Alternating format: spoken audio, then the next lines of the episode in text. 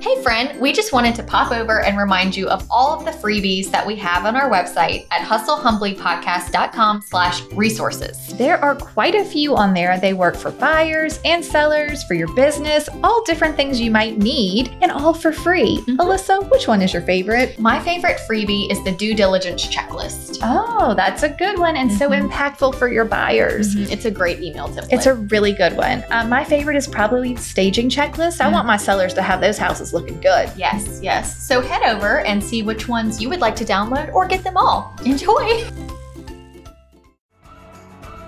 Look at these 11 houses, but they're not the ones. Like, Mom, bring me meatloaf. We're very popular in Pennsylvania. Yeah. They like the Southern accent, maybe.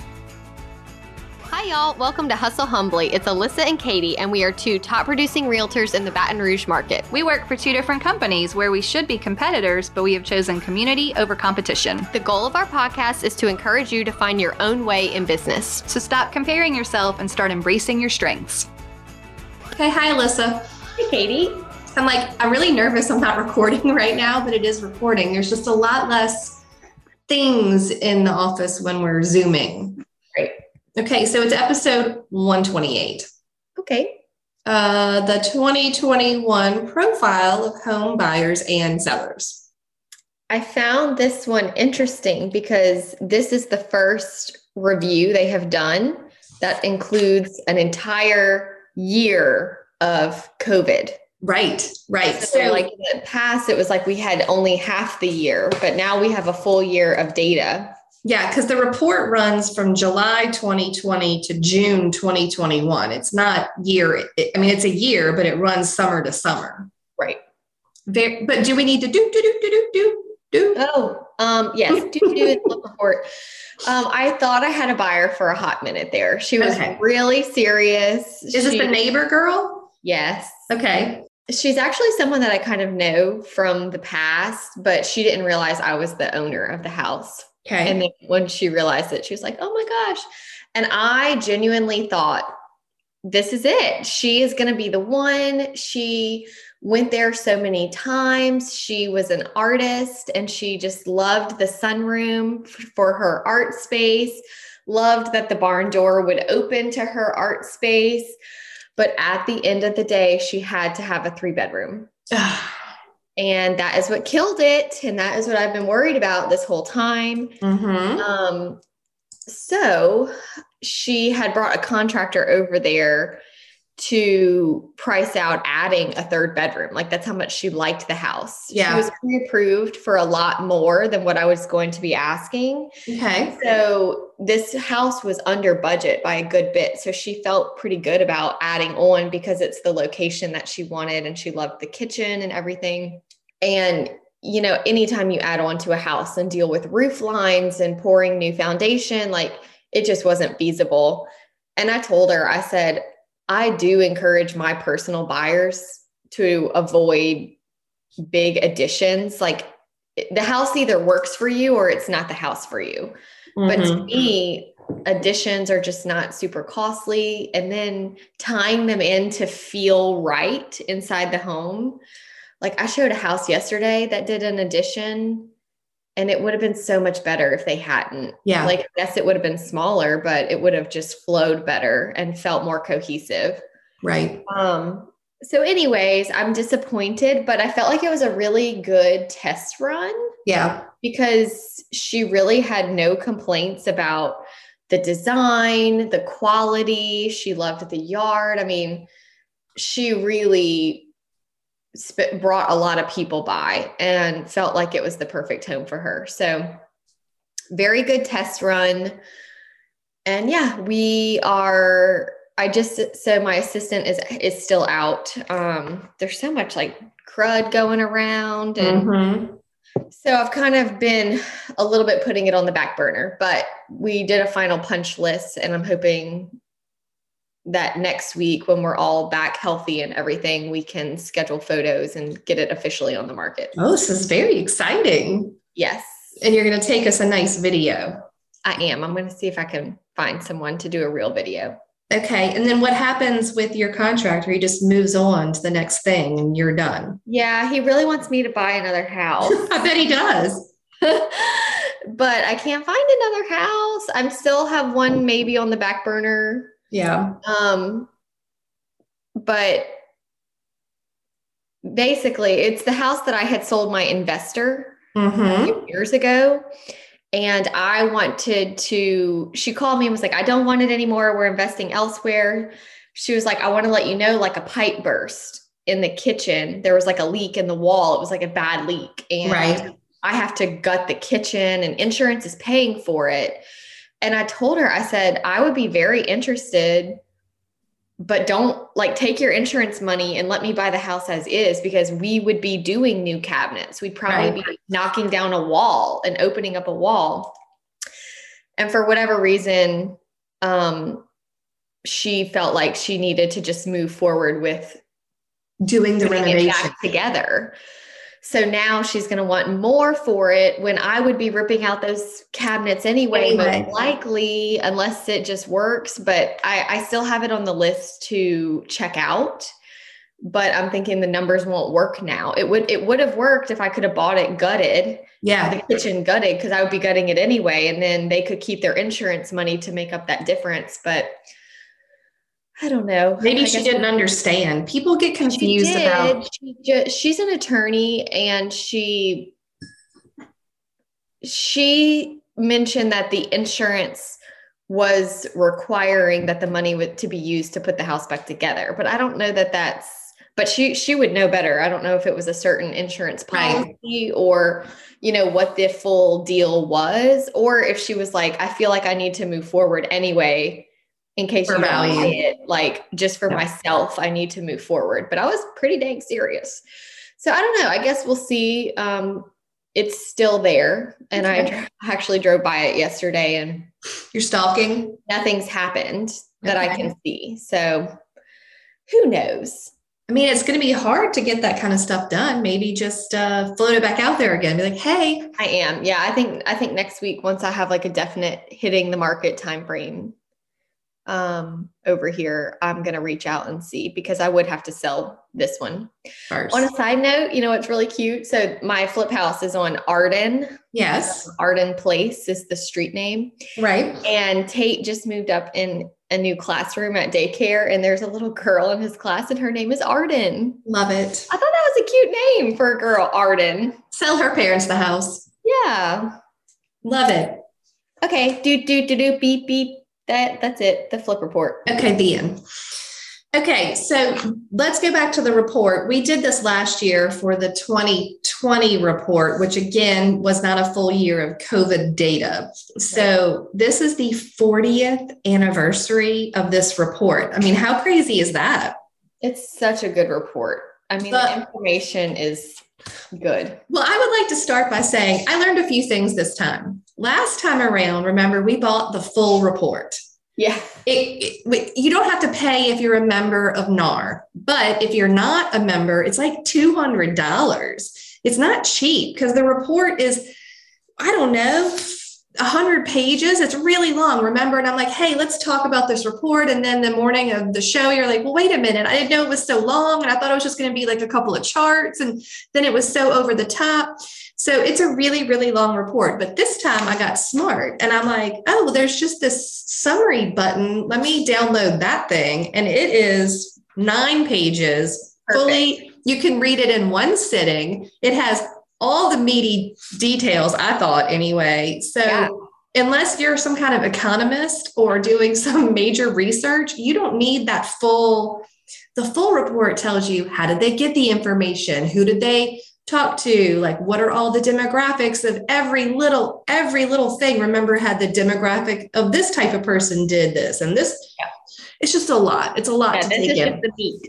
this is the meat. So i thought that was a lot better and um, that's it. That's what i've learned about the report. It's 40 years old and you could just read the summary. So hot tips for you what did you find to be most interesting did you disagree with anything i mean we'll go through some of like the numbers part Yeah. So we'll be the summary of the summary to our listeners. If they don't want to read the summary, we'll just summarize the summary. Yeah. So one thing I found really interesting, and I've been thinking this, so to see it in the report kind of validated what I've been seeing and feeling in the marketplace, is that when COVID started, interest rates also dropped building prices, lumber prices, labor, every all of that just skyrocketed. And then all of a sudden people were like, I want to build a house. I want to buy a house. Like in 2018, 2019, you could go to any DSLD, any builder, pick from a option of lots. Yeah. Start construction as soon as possible and be in your new home in 6 months. Yeah. Now that prices are through the roof, buyers are like, I want it now. And it kind of made me think is is it the you want what you can't have? Like now that there's a demand, you Yeah. want it too because Right. in our marketplace right now, I'm I'm on several waiting lists for um Neighborhoods. for neighborhoods and I'm getting updates constantly. Hey guys, we're still don't have any inventory right now. We're just waiting to be able to release more lots or find more lands. Like we don't know what the time frame is going to be. I mean, people, I just had a buyer on a $250,000 like track home and she wanted to build and so we it's going to be like 8 months. Um That's a long time to wait. contract. It is. And she signed the contract and we've been going through the process and we close in a few months. But her brother was like, Hey, I think I want to build in that same neighborhood. So I contacted and she was like, We don't have anything else. Like we're done. Like, That's it. But it's like, why? I can't put my finger on what the, you know, what the issue is. But they said in the report that despite um, historically low inventory and historically high prices, buyers are continuing Mhm. to enter the marketplace now more than ever. Yeah.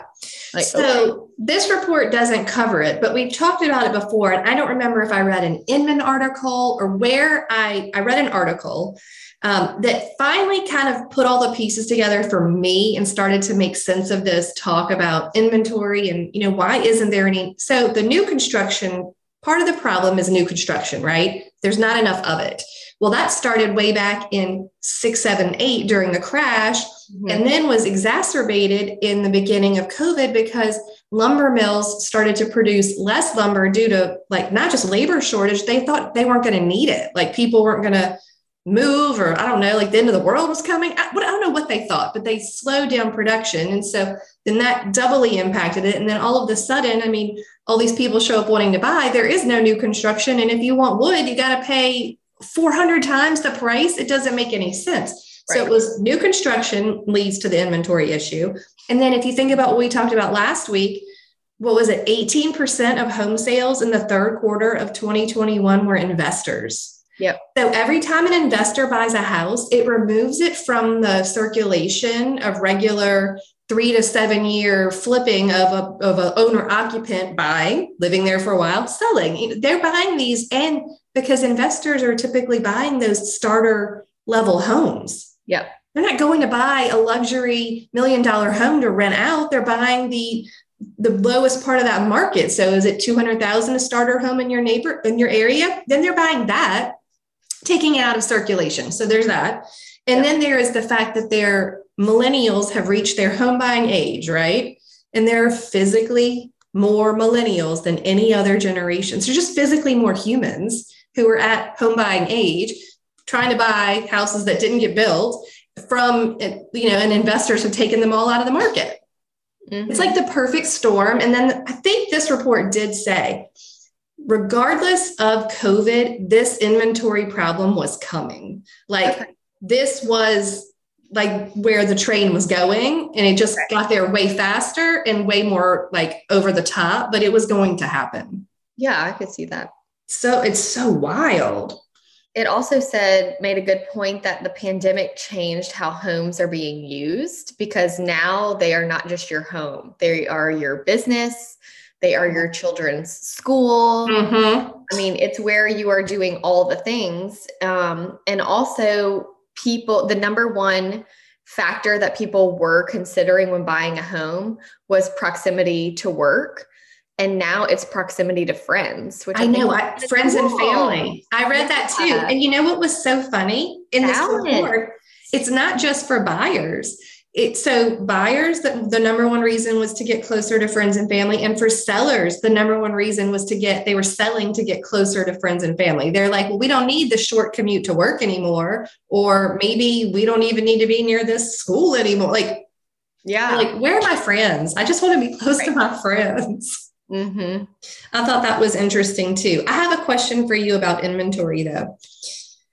Are you feeling like buyers' standards are changing with restricted inventory? Because I don't hear that, but I want to know because you work with so many buyers. Do you feel like they're starting to lower their standards just because there isn't a lot to choose from? Well, I feel like with any buyer, as you look at homes, you're comparing it to what you see. So, what we are comparing against is low a lower standard a lot of times Yeah. um, than what I used to be able to show. Than that when inventory was, you know, abundant, there were some better options. Yeah. Now, as we compare houses, they're not as good, or there's a reason they're still on the market. So it's kind of like the buyer doesn't the buyer today doesn't even realize that there's there was better out there because this is all they know. Yeah. So I am seeing them being more open to, oh, well, we can change this carpet or we can paint because that every house they've seen needs carpet and paint. Yeah. So I do think that they're starting to their expectations are lower only because they they never saw the good stuff. Anything It's else. almost like I'm the one that's struggling. right. I'm the one know. that's going, uh, I don't think this is a good house. And they're like, well, we, we think it could work for us. And I'm like, but I've seen better, not lately, but I know it's out there somewhere. It's not. You're looking for something that doesn't exist. Okay, so yesterday I got a new buyer call. They are out of state. They're in Mississippi and they were like, "We're moving, I mean from like a good 4 or 5 hours away. We're going to move to Baton Rouge because they're not changing jobs. Their jobs are now strictly from home and they wanted to change schools and they felt like they were going to give they had some tie to Baton Rouge like he had gone to school at LSU or whatever. And they're like, we're going to give Baton Rouge a try because we can just work from there. And I'm like, okay. And then I set up their search and I was like, I wanted to say, and I've found this for the last year. Every time I set up a new buyer search and I look at what's immediately available, I'm like, these are not these are not the houses. So like these are the houses that are garbage that are nobody wanted that fit your parameters. There's something wrong with the majority of these houses. So I'm setting this search. You can look at these 11 houses, but they're not the ones because they were in like a good price range, like four to 650. And I'm like, just wait for the new stuff that comes every day. That's the stuff you want, but so does everyone else. Right. And so, like, it's a weird disclaimer that you almost have to give them at the beginning of the search. Like, it's not like back five years ago when you'd be like, oh, you want to buy a house in this area at this price. So I'm going to set you on the search. And look, we can go look at these 10 houses this weekend. So I think what you just said is super important because a lot of agents are not communicating the buyer struggle to the buyer from the beginning. And I have never had so many phone calls from buyers. I've had at least five or six in the last three months where it's a buyer. Maybe I kind of know them from somewhere or they got my name from somewhere, but they call me and they say, Hey, Alyssa, um, you know, we've been looking for a house for a while and we have an agent, but we just feel like they're not doing anything. They're not working for us. They never send us any houses. But the problem is that they never hear from the agent. Right. The, all the agent needed to say is there are no houses to send. Hey guys, I'm still so I was and I said, listen, I I hear you. I understand. It sounds like y'all are maybe having you need more communication between houses popping up. But I just want to let you know I don't have anything else to send you. I tell them when I set up a search for a buyer, I say, hey, buyers, these are the only options right now. I do have a search set up for you, but I don't know how frequently something will meet your criteria. If nothing has met their criteria in a while, whenever I'm going through my Trello, I might, uh, and looking at my buyers, I might just shoot them an email and say, Hey guys, I know I haven't sent you anything this week. I am still looking, I, but nothing has met the criteria. But I'm still here. If y'all see anything I'm missing, please send it to me. So I'm communicating that. Whereas yeah. a lot of times the agent just goes MIA and they think they've been forgotten about. Right. Or if the search sends me a crummy house, I, I send it to the buyers and say, hey guys, I know this is not the house. I just wanted to let you know I'm still here. I'm still looking. We're going to find something. We just have to be patient. So right. communication is so important right now. Um, I even had one girl I've talked to her on the phone for like 30 minutes and she said, We've written so many offers with this agent. And they kept, me. and I said, Listen, if you are truly unhappy with your agent, I am more than happy to help you. But at the same time, I just want to explain to you why this is happening. Yeah, like, like you're not going to be able, yeah, you're not going to be able to change right. the market. Right. And she said, okay. And she actually called, she actually emailed me the next day and said, Hey, I just want to thank you for taking the time to explain the market to me. While I do wish this agent would have communicated better to set our expectations properly, we do feel like we need to just stay with her because she's done, she's written All so many work. offers and showed us so many houses like you know, thank you for helping us. But we're, and I said, I totally respect that. Let yeah. me know if you need anything. Good luck. It's tough out there. But they want to hear that from you. Yeah. If you are their agent, yep. you need to be communicating what to expect before they start calling other agents or telling their friends, well, Alyssa's my agent, but I just feel like she's not doing a very good job. Right. Well, because they think happens. it's easy that you can just say, today I want to buy a house and you can just go buy a house, but you right. can't just go buy a house. Right. Oh my goodness. Mm-hmm. Um, okay. Well, with that being said, first time buyers grew to 34% this year somehow, some way. 34% of buyers found a first time house to buy, up from 31%. Yeah. I mean, they're, so they're still out there. Um, what I like about this report, and they tell you in the summary, is that this is insight into consumer behavior, which we should all be studying so we understand how to service our clients. Like, what are consumers doing? Also, so that we can cut through the noise. When we get to the seller part, we're going to cut through a lot of the noise yeah. because people will make you believe things that have been studied and are not true. Like the, the numbers don't lie. The numbers tell you the truth. And they're not just surveying 30 buyers, they're surveying hundreds and hundreds and thousands of people. Right. And it made me think maybe this increase in first time home buyers is like all the, you know, the millennial memes out there, like the millennial doesn't want to leave the basement yeah. or mm-hmm. like, mom, bring me meatloaf. Like they mm-hmm. don't want to leave home.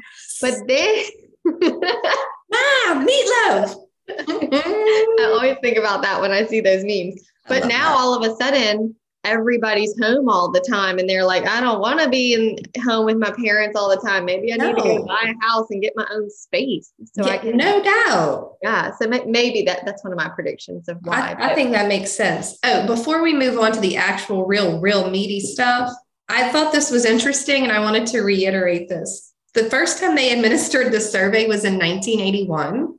Mm-hmm. Do you remember how many questions they asked? Take a guess. Do you know?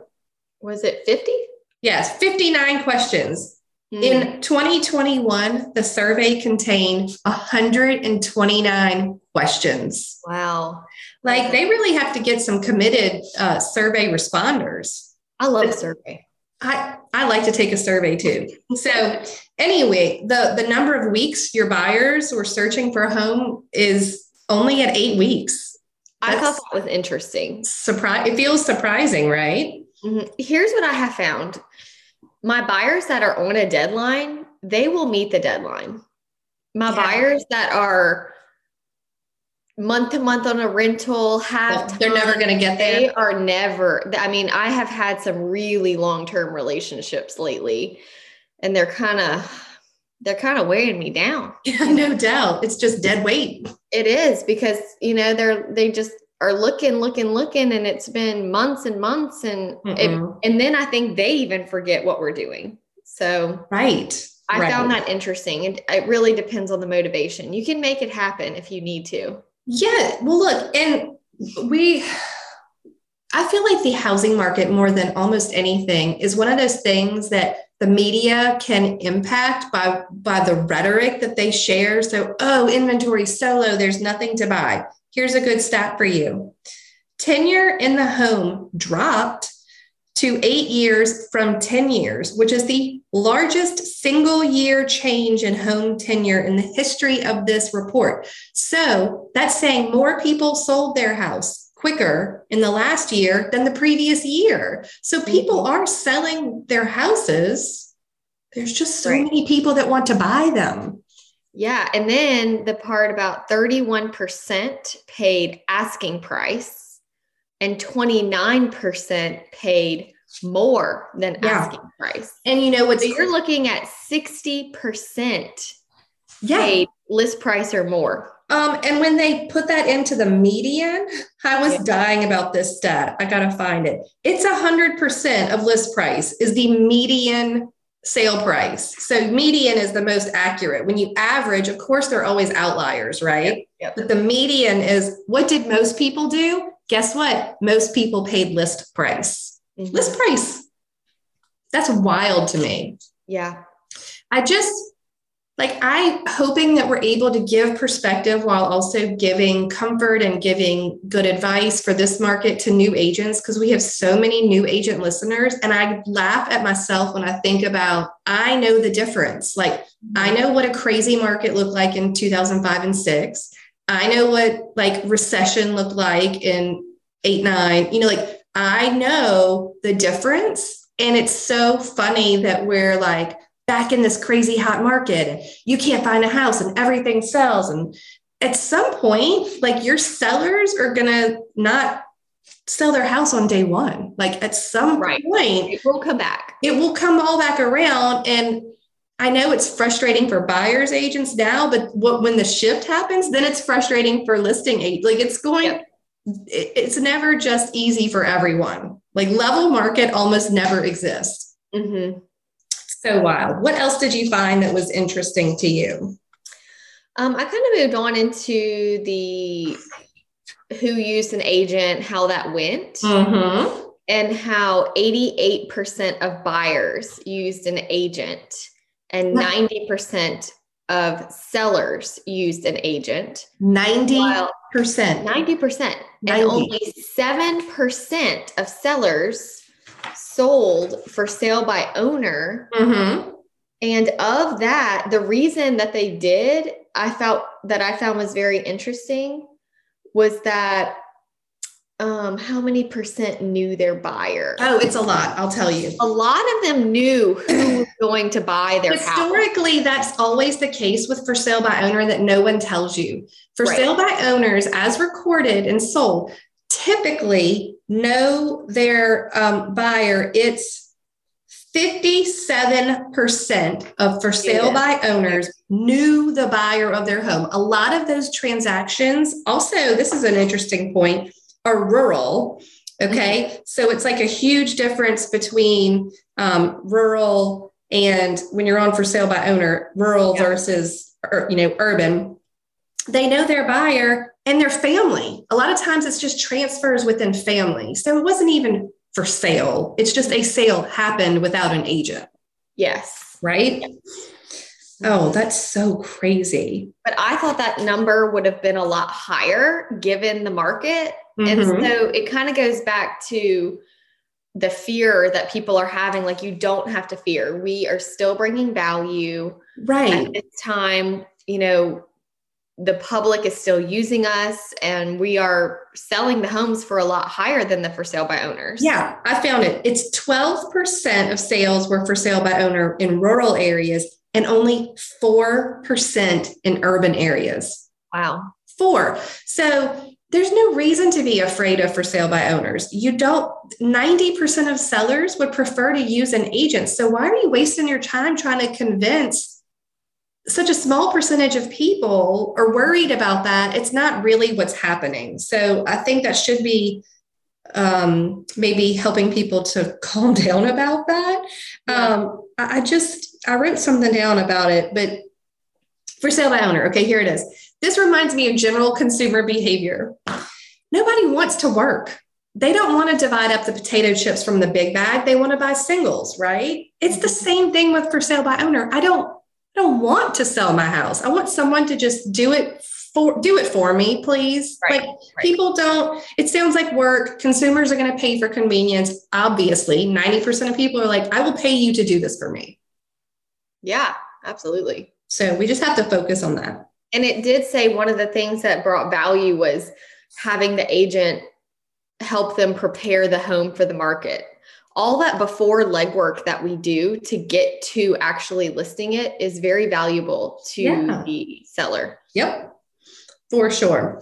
I also am going to show you too. This, the summary has literally one delightful chart. I mean, like, Mm-hmm. it's quite nice. It, it explains a lot of interesting stuff to you.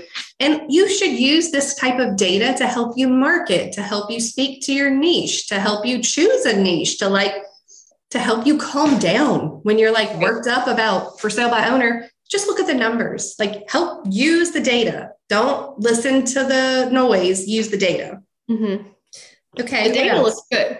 the data looks great. The data's good, fine. guys. We're okay. Everything's going to be fine. Mm-hmm.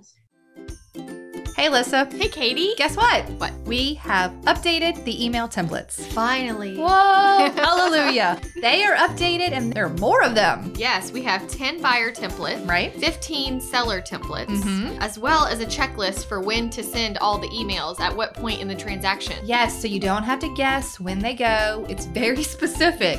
this happens now, then you send this email. So this is what they need to know. This is what they need to know right now. Also, there are six attachments that go along with some of the seller side. So, like move out checklist and showing prep or all that stuff. So, there's all the information you will ever need to tell your clients in one of these templates. Yes, and if you still aren't sure, you can go back and listen to episode 31, where we talk about the importance of the templates and why we use them. Like, what are we even doing? so we hope that they help you because they have helped us so much. Immensely. And we have gotten so many wonderful reviews about how they have helped others. And so now they are up to date and ready for you. Yeah, and you can go read reviews and all the information at oh emailtemplates101.com. Lovely. How easy is that? Great. Okay, y'all enjoy. Bye.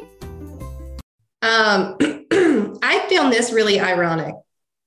This report compared, so this graphic is comparing 1981 to 2021. Okay, so the beginning of the report 40 years ago to the to this part.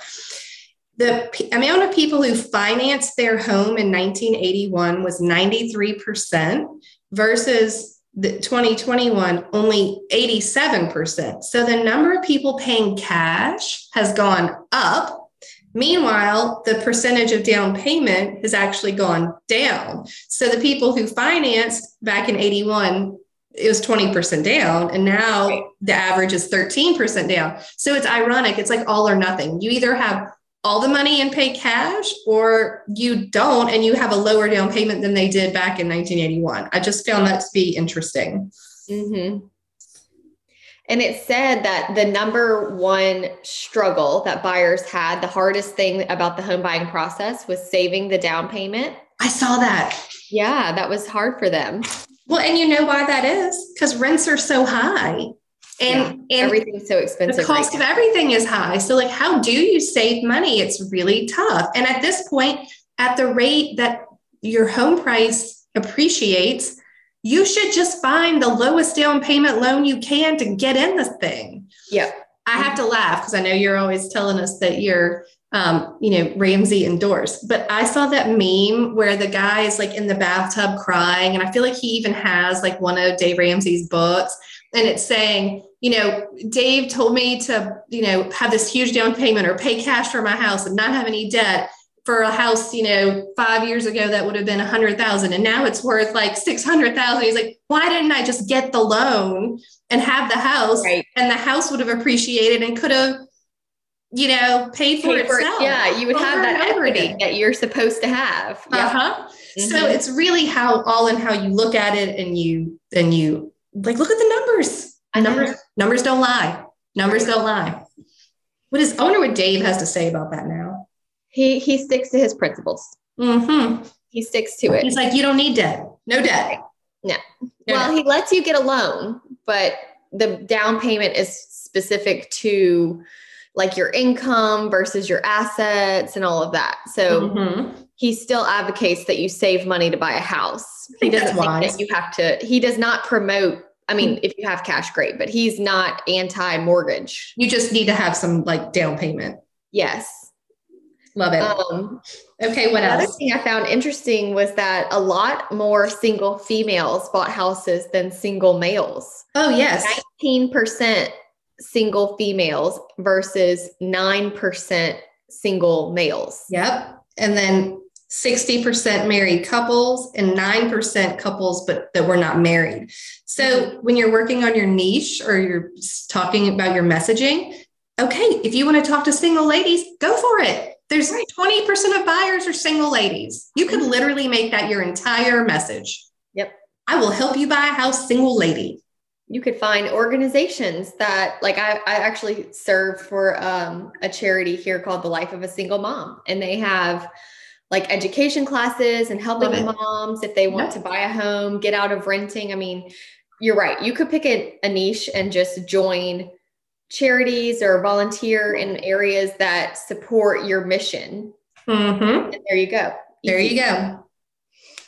Mhm. Uh, you want to go back to new construction? Sure. Only 15% of sales in 2021 were new construction.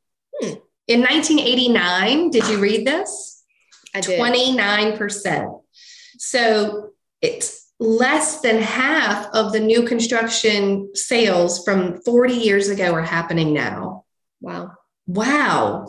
Wow. Like it's just wild. hmm Okay. What else? Can you hear Dante barking outside? No, Okay. Sounds like he's in the back, but he's barking at something. he's having a moment. Yeah, we are zooming today. I don't know if we mentioned that. I don't think we really talked about it, you know. we Oh, it's 2022, still doing this, still zooming sometimes. still doing this COVID thing. Mm hmm.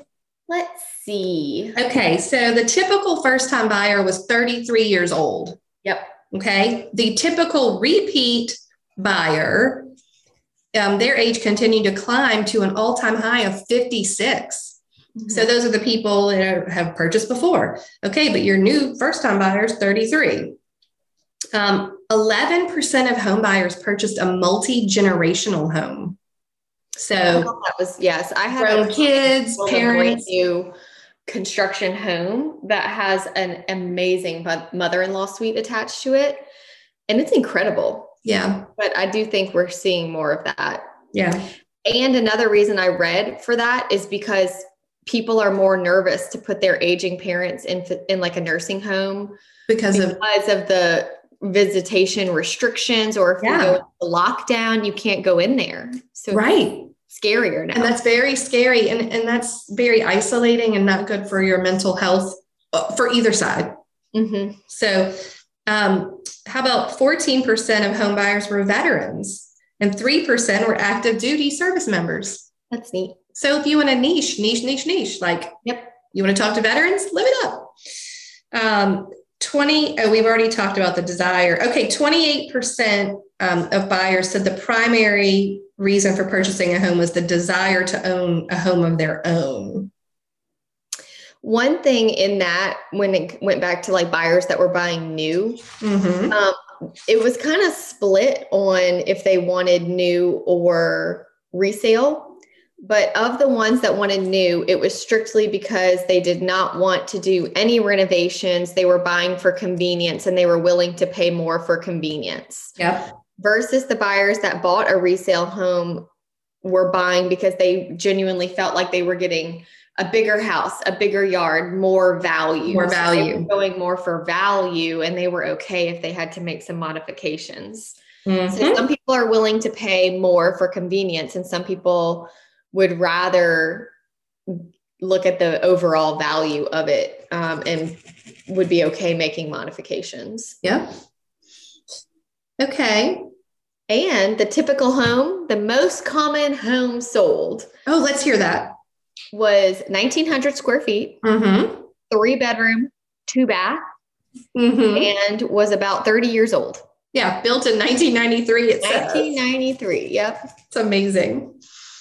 Oh my gosh. It said overall buyers were ex- expected to live in their homes for a median of 12 years, while 18% said they're never moving. I'm never moving again. I'm never doing this after this market, though. Anyone would say that, right? Like, I'm never moving all my sellers are like, this, I'm not doing this again. Right. Well, it's hard. It's hard to sell. It's hard to buy. I just want to stay. Or people are just going to get nervous. They can't do it again. They're like, we're staying here. Mhm. Okay. what else? I found this part interesting because it kind of goes back to how you're communicating with your buyers. But 41% of buyers said that their first step in wanting to buy a home was starting to browse online before they ever even contacted a real estate agent. Yep. I think that's good. And I find myself in that buyer consultation saying, well, you may have noticed because you have been looking, Looking. that the ones that you do like are not there very long on your app. I mean, they're, oh, this one's great. And then by lunch, it's probably not there. And that will give you a good indication of what the market is doing. Well, And right. Make sure that you're asking the buyer the right questions. Have you been looking online? I always ask that question. And Yeah. I've never had someone say, no. mm-mm." No, no, they never say no. no, they're always like, yeah, we've been browsing. They certainly Um, are typically not, well, it says 19% of buyers first contacted a real estate agent. I don't know. Like that seems high to me. I feel like Mhm. everyone goes online and is like, well, what's out there Mhm. before they start the process? Unless 20% of people could have just been like, I have to move. Like maybe I have to move for work or I need a bigger house, like whatever it is, maybe they had to. Mhm. Okay. 91% of recent buyers found their real estate agent to be very or somewhat useful information source. Great. Like, let's let's work on that. Yeah, let, let's get that. Let's get that to 100% people. Oh god. Okay, and they searched for 8 weeks and looked at a median. I don't know if you're going to do you believe this? 8 homes. They looked at a Um, median of 8 homes I believe the eight homes because there weren't more than that to look at. because there weren't more than that to look at. That might have taken two or three months. Yeah, right. Months. I just closed the buyer. Well, we closed this week, but I we closed this week and we have been looking since like March. But we've Wow. probably looked at 12 homes since March, which That's not a lot. Yeah, it feels like a lot, but really if you think about it, it's not a lot. But the reason the reason it feels like a lot is because they were all one at a time. Right. It wasn't like one day we saw four houses No. it's like 12 times I had to go meet them to look Right. at houses Right. because a house finally popped up. pops up. Yeah. That's crazy. Mhm. And nearly all buyers, y'all, all, if you're a listing agent, this is why your photos are so important. Nearly all buyers used online tools in their search process at 95%. 95% of buyers are looking at that house online first. Mhm. Okay. And then this is interesting if you're doing any kind of website work, or you'll hear a lot of, I know when I was um, with Remax, they would just really be like, oh, we're focusing on mobile and we're going to get your website mobile optimized. So um, the internet searches conducted by home buyers were split 50% on a desktop and 50% on a mobile device. Hmm. So that number is always increasing on mobile. So you definitely, I mean, half and half. You need your, you need both. You need it to work both ways, right? They need to both be good. Um, okay, and only, not only, good news 94% of recent buyers were at least somewhat satisfied with their recent home buying process. What I found interesting was it said 47% of buyers used an agent that was referred to them by a friend or family member. Mm-hmm. 13% used an agent that they had worked with in the past. I felt like that was kind of low. Like, why only, but unless it was the first time home buyer, so there was no past agent. Right. But it just seemed like it's kind of 13 like is not high. what is the it, it, there's a it was a class that I took, but it said um, you know, 95% of sellers said that they were happy with their agent and would use them again, but 5% do. Right. Because they forget. They're in the moment of the transaction and at the closing table, they're very happy with you. Yeah. But how do they remember you? Right. Are y'all friends on Facebook? Are you sending them Christmas Mhm. cards? What do you do to stay in their life? Right. Because yes, in in the surveys they say, yeah, I would totally refer you. But are you being intentional about saying, hey guys, you know, I have big goals set for this year. If you know anyone looking to buy or sell, here's some of my business cards. Feel free to send people my way. Are you being intentional about capitalizing on the fact that they would refer you? Yeah. But do they think to? Right. Or do they know outside how? of a survey? Do they Right. think to? And are you reminding them that you're Yeah. open for business and that you would love referrals? Right, right. Make it easy for them to give you a referral. Yep. Oh my goodness. Oh, back to things that you might want to know. 7% of buyers purchase directly from the builder. So it's not that many. 87% used a real estate agent, only 7 purchased directly from the builder. Again, those are things that are addressed in that your pre-approved email Mm-hmm. you know, don't go straight to the builder, don't go to the for sale by owner. We can help you with these things. So that just kind of tells you how many actually go straight to the builder. Right. Okay. Um, oh, oh, this is so important. 73% of buyers interviewed only one real estate agent during their home search. Wow. So 47% were referred, right? 13% used someone they had worked with before. But out of all of everyone, 73% of people are like, whoever the first person I talked to is, that's just it. Yeah, you win. Great. That's just it. mm-hmm. Okay. Oh, it does say 90% of buyers would use their agent again or recommend them. Great. Okay. 90% would recommend them. This is your stat, but only 13% reuse them. Yeah. They say they will, but they don't because they forget. You got to be there. You got to be there. All right. I'm on to financing. On a side home. note on that, Yeah. um, my cleaning lady, who has been my cleaning lady, she was Tanner's cleaning lady before I knew him. Right. She's been in our family, air quotes, for about 13, 14 years now. Yeah. but she's always she does a great job for me she does our personal home and i send her to clients to do move in move out um, sometimes i feel like she's really busy like some weeks if i'm like hey i'm having some people over at my house can we add an extra clean on friday sometimes she's like oh let me see what i can figure out you know and i'm like okay i'm sorry i did so i feel bad sometimes Yeah. well, she actually called me and was like, Alyssa, um, I just wanted to say thank you for all the business you've been sending. Send me more, girl. I'm open. And I was like, sweet. That's Okay. awesome. And so I had a seller that was moving out, and they, so they sold and bought with me. And I had gotten them a little gift for the buying, um, and that's all I was going to do right.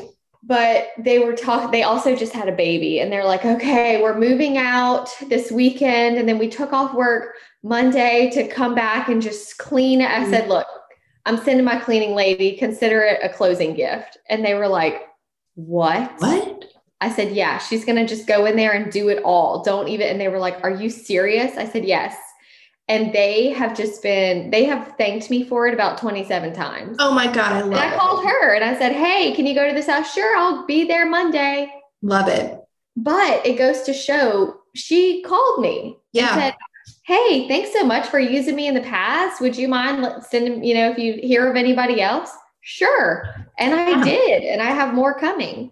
But our it. clients don't know unless you're intentionally saying, Hey, thanks so much for using me in the past. I have big goals. This is what you just write them a letter, send them a few business cards. Yeah. Hey, I'm so thankful that you trusted me to help you with your home transaction. I have big goals for 2022. If you know anyone looking to buy or sell, I would love to help them. Here's a few business cards. Thanks so much. Let me know if I can do anything for you. Yeah. The end. Write that letter So easy. 50 times and send it to your top 50 people, and you'll have a great year. I promise. Yeah. I love it. Do it now. Mm-hmm. That's very good. Okay, do you want to do financing or the home sellers and their selling experience? You go ahead. Let's do financing. Okay, we've already talked about, I said there was more cash buyers now than in 1981.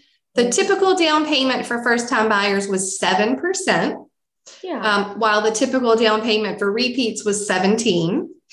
Um, and the other thing I thought was interesting for first time home buyers, oh, you said this, that 29% said saving for the down payment is the hard part. Mhm. And buyers continue to see purchasing a home as a good financial investment. 86% reported they view a home purchase as a good investment. Because it is. It is. There you go. Okay, It's so that's it on that. These are the facts, ma'am, just the facts. Okay, s- let's go to home sellers and see if we didn't catch any of this. We've already talked about them being 56 years old. One that Uh, I found interesting was that the final sales price was the hundred was a hundred percent of listing. Right. But right. that is the highest recorded pricing since 2002. Yeah. So it's been 20 years almost that this is a record. A record. A hundred percent. Like that's crazy. I wonder what was happening in 2002. Uh dot com boom, I think.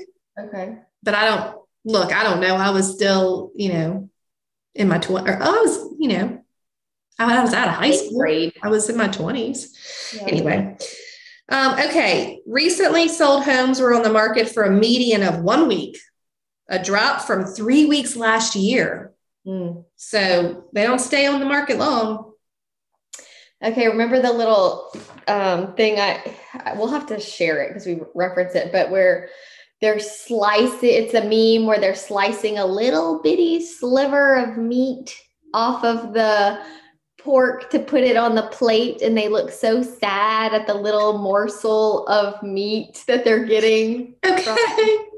You know the meme, the cartoon? But tell me what happens. I can picture it right now. Yeah, well, but it says that only 26% of sellers offered incentives. Oh, mhm. So, like now, buyers are like, "Can I have closing costs? No, okay. Can I have you. repairs? No, oh, okay, okay." But they're just getting the littlest sliver. Nothing. They're like, "Will you take five hundred off your price? No, okay, okay. You want to stay living in the home after? Oh, okay. I mean, it's just been a I know. not getting much out there. That supply and demand situation is crazy. Mm-hmm. Oh, that's pitiful. Okay. Home sellers cited that they sold their homes for a median of 85,000 more than they purchased it for, a jump from 66 last year. So just in one great. year, That's, that's like $20,000 difference. I had a buyer that had reached out to me in at like the beginning of 2020 and I had sold him his home. He had paid like 180 for it. I said, I think that we could list it for like 199 now. Um, he hadn't lived there that long and had done no up- upgrades, no real upgrades, let's say. Right. So he was fine he was happy um, and then they found out they were having a baby and they we decided to build and it took forever so they were like okay well we still need to sell our home but not until our house is finished by the time their house was finished eight months later i said y'all the values just in the last eight months i think we could list it for 229 Wow. and he was like, What? I said, I'm telling you. And I said, And it looks so cute. I would prepare for a bidding war. I don't know if it'll appraise, but the, there are some sales that support this. So we listed for 229 and went under contract for 234. Oh, my word. So just in eight months, it was a $35,000. And that's on a $200,000 home. That's That's huge. a lot. That's a lot. I couldn't believe it. Oh, wow. He must have been real jazzed. Yes, very excited. I mean, More upgrade. wow. More Wow, upgrade wow. the new home. Yeah, that's right. Get some new furniture. Okay. Um, we talked about why sellers wanted to move. Number one, 18% to be closer to friends and family. The next one, 17%, was that they needed a bigger place because they're doing all the things at their house, right? Mhm. Um, and then the neighborhood had become less desirable, was 11%. So Mostly they want to be close to their friends and maybe a bigger house. But then it said um, 46% of sellers traded up for larger, but 28% bought the same size. So they were just trying to change maybe location, but they still bought the same size home. Yeah. Okay. Um, That's all my notes. that's all your notes? Mhm. Um, 92% of sellers were at least somewhat satisfied with the selling process. Well, I'm sure you were Sure. Yes.